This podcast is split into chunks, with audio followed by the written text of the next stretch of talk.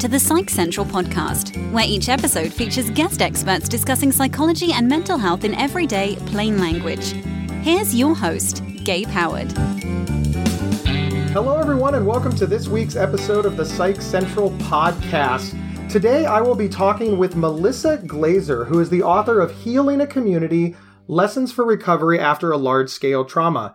She's a licensed professional counselor who's been providing clinical psychotherapy services for the last 28 years, and she's best known nationally for her work with the Newtown community after the tragic events that unfolded there.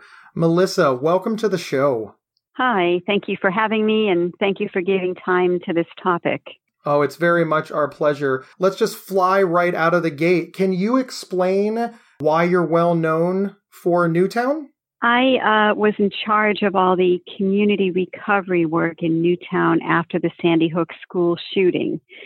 So uh, I was brought in to oversee a large federal grant, the first of its kind that the Department of Justice had ever awarded to an entire community to address the recovery um, and trauma issues in the aftermath of a community tragedy nationally, I think everybody felt the effects of the Sandy Hook shootings and what happened mm-hmm. at Newtown. But obviously, I, I, live in Columbus, Ohio, and it affected me, Gabe Howard, personally. Mm-hmm. And that's not my community. Yes. What was it like in that community? What was it like just, just driving past the school or, or knowing that you had, you know, friends or family or even children who went to that school. Can you kind of walk us through that a little bit? Because I, I imagine that's m- much deeper than what I felt. Yeah, you know, I think the world was watching on their television screens. You know, the media was ever present.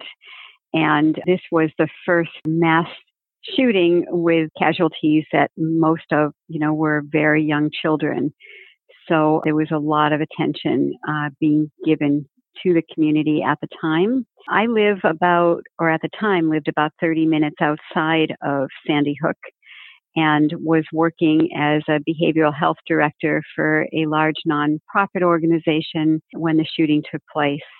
We were dispensing clinicians and writing grants to try to help the community in their time of need and also trying to provide firsthand assistance in an area that was uncharted territory. So coming into the community, there were television cameras and reporters everywhere. It felt as if there was this black cloud hanging over the community that couldn't quite get away from.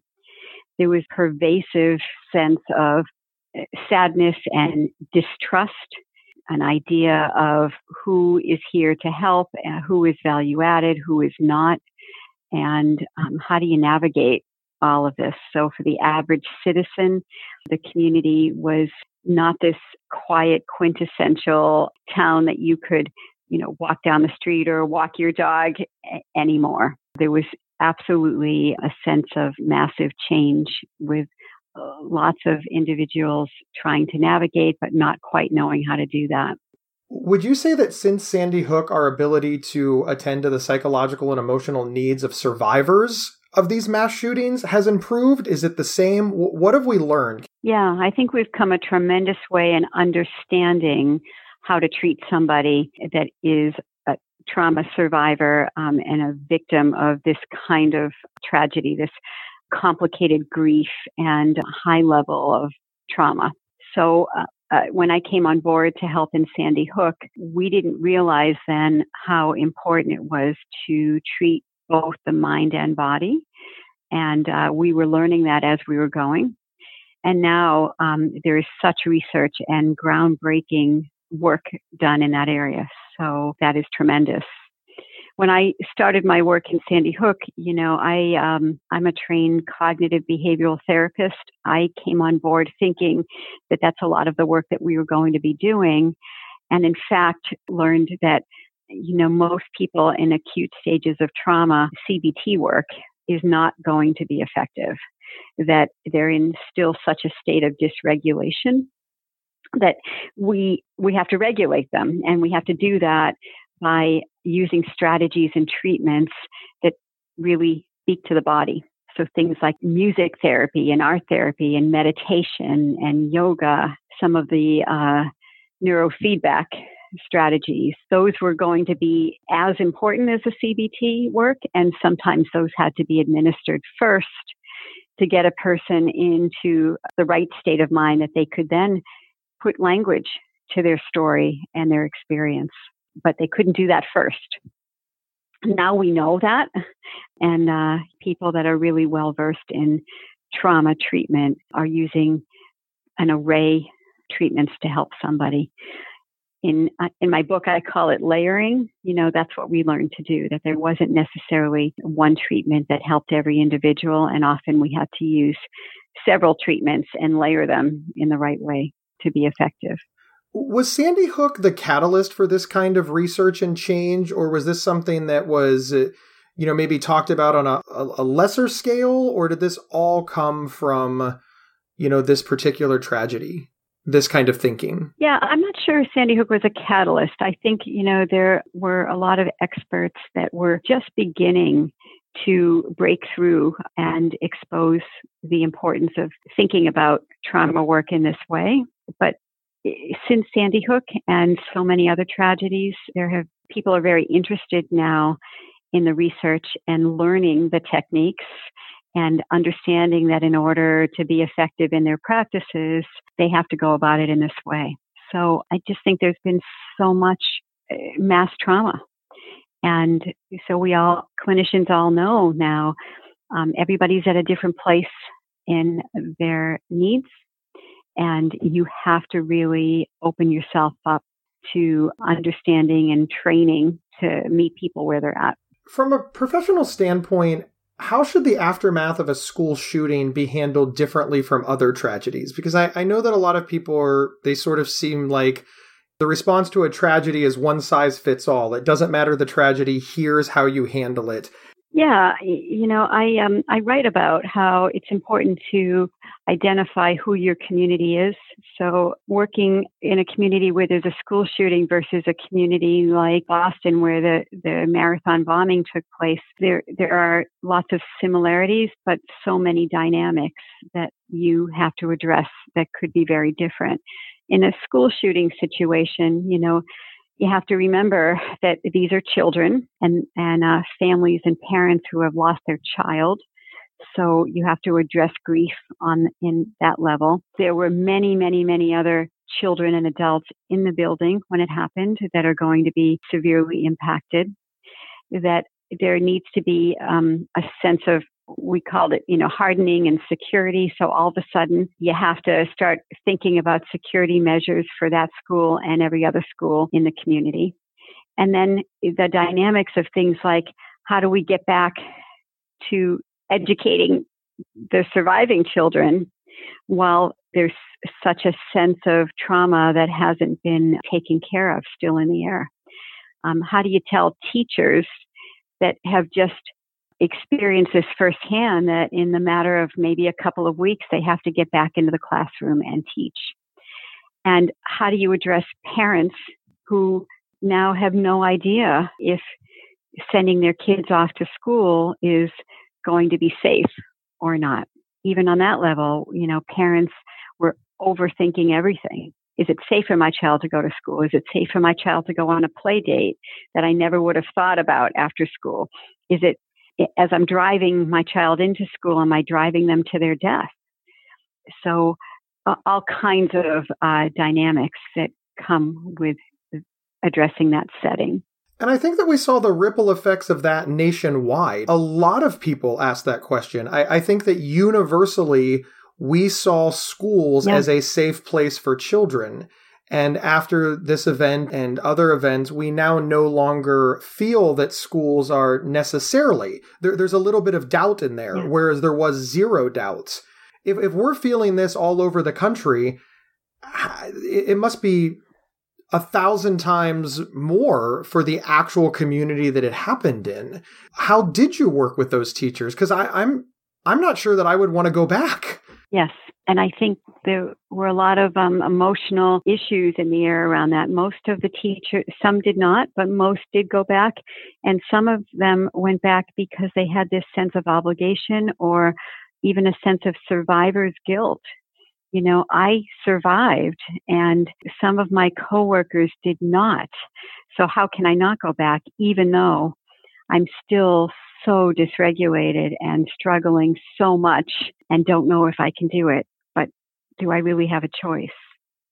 So we heard from a lot of teachers that felt like their needs were not addressed appropriately, that they were expected to go back in to school three weeks after the shooting into a new school setting, you know, where they were unfamiliar. And they were not given the tools that they felt they needed to address the concerns.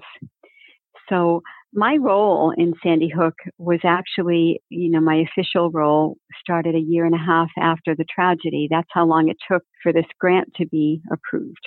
Wow. So the first year and a half they had yes. less. Well, they had less. You know, there was an educational grant on the federal government level that was in place. But interestingly, I was hearing pretty continuously from teachers saying our needs haven't been met. And we are still uh, really struggling. And uh, we're doing the best that we can, but on a day to day basis, feel like we're crumbling a bit.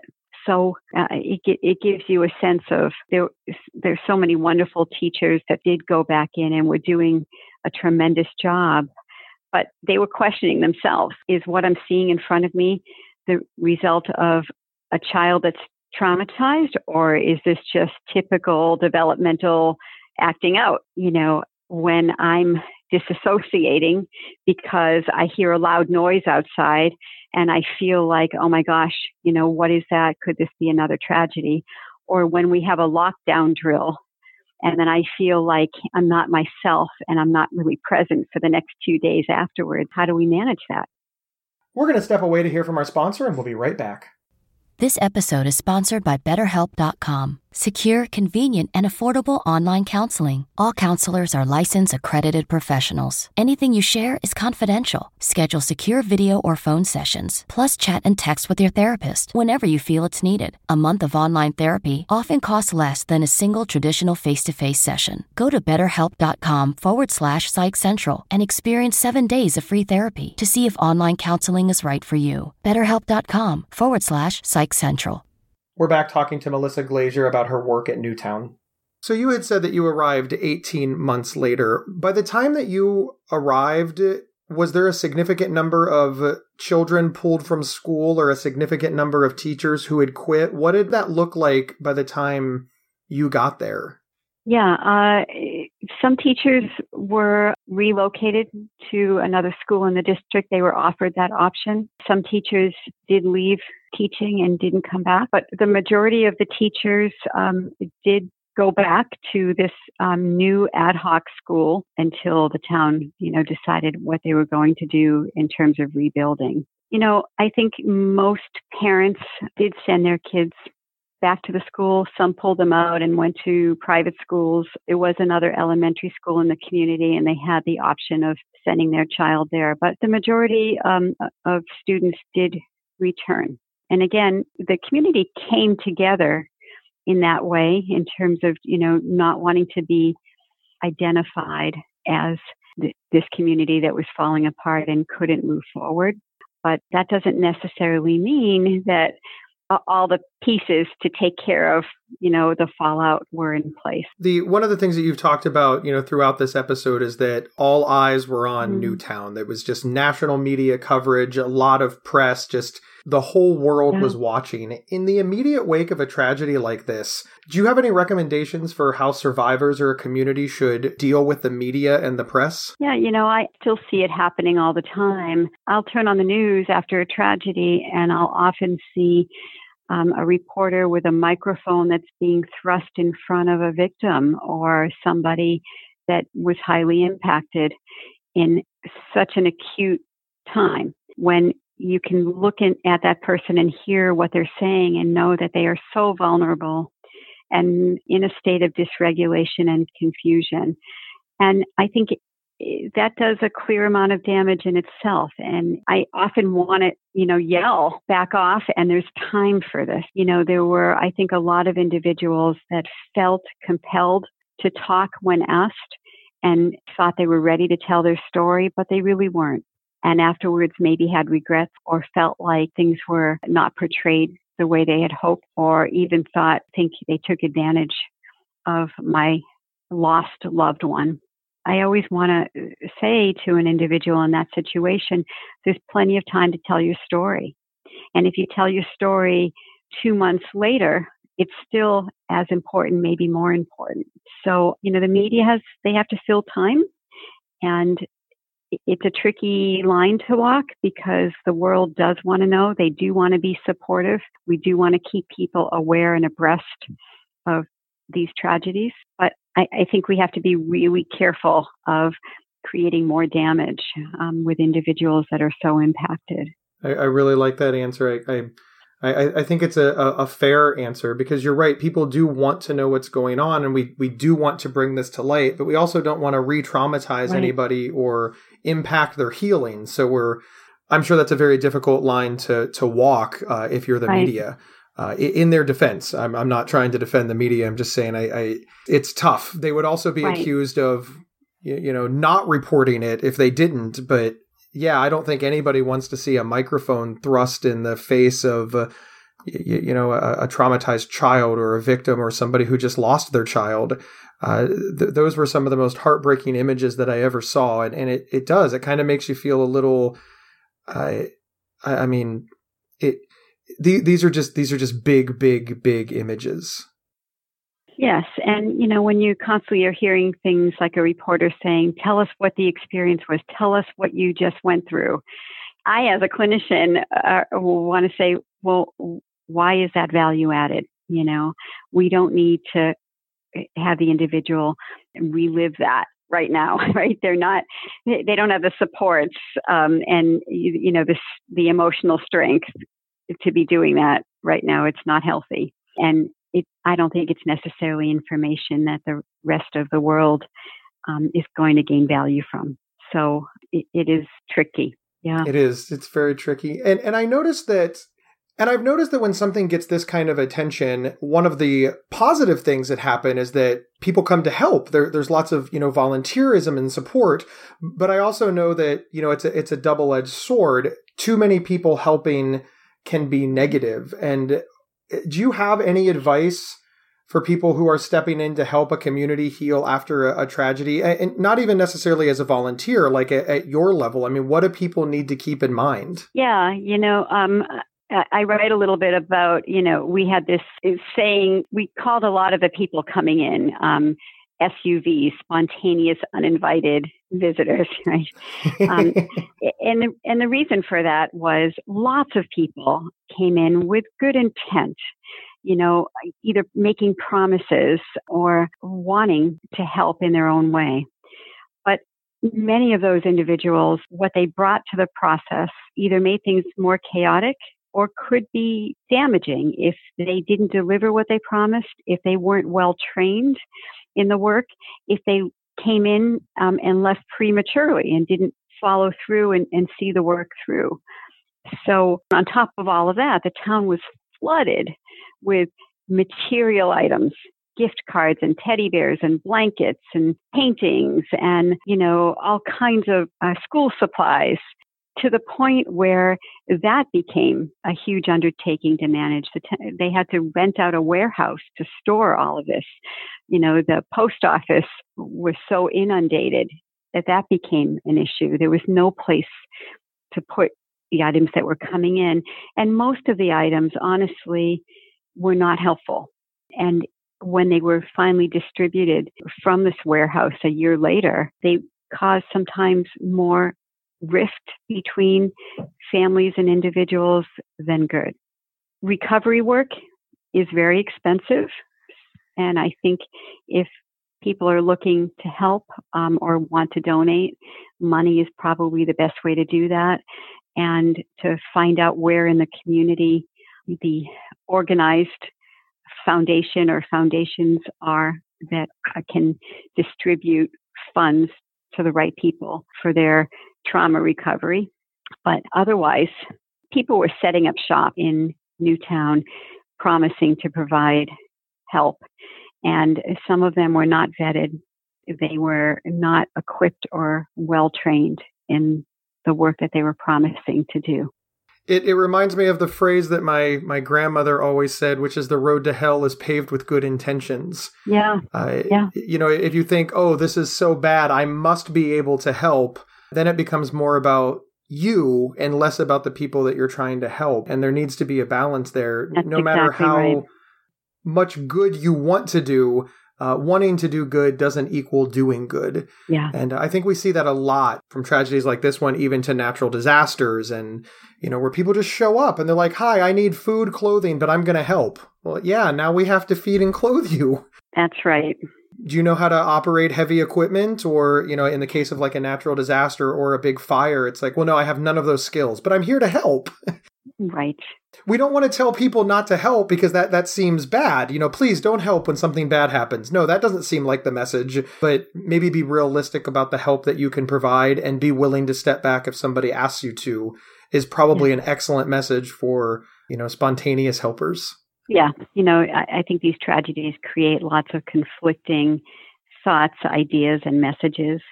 And uh, sometimes you have to hold back a bit, you know, be a little less impulsive um, about where you're putting your efforts and to watch how things unfold. And that gives you a better idea, maybe where the needs are.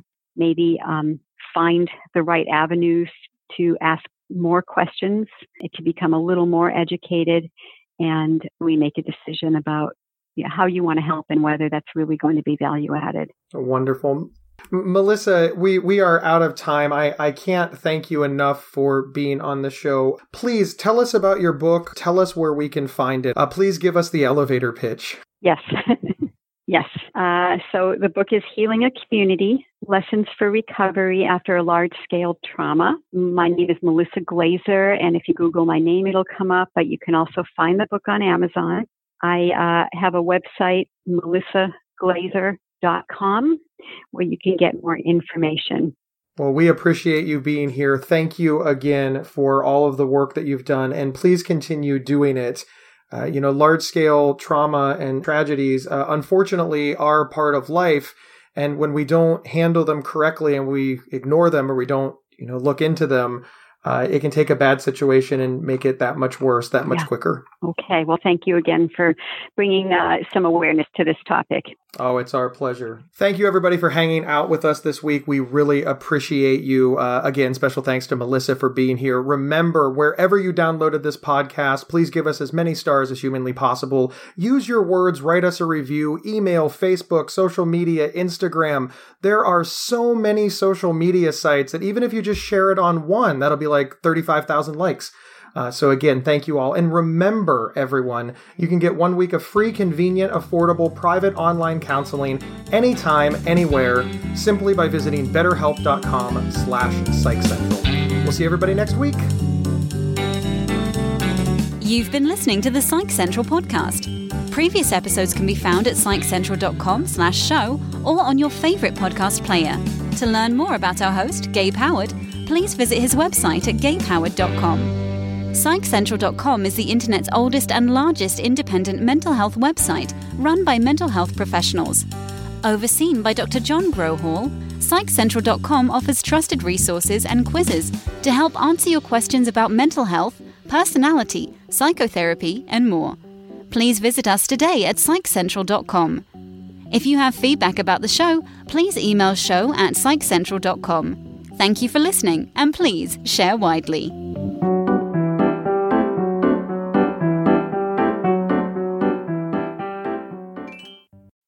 There are few words more misunderstood and misused than OCD.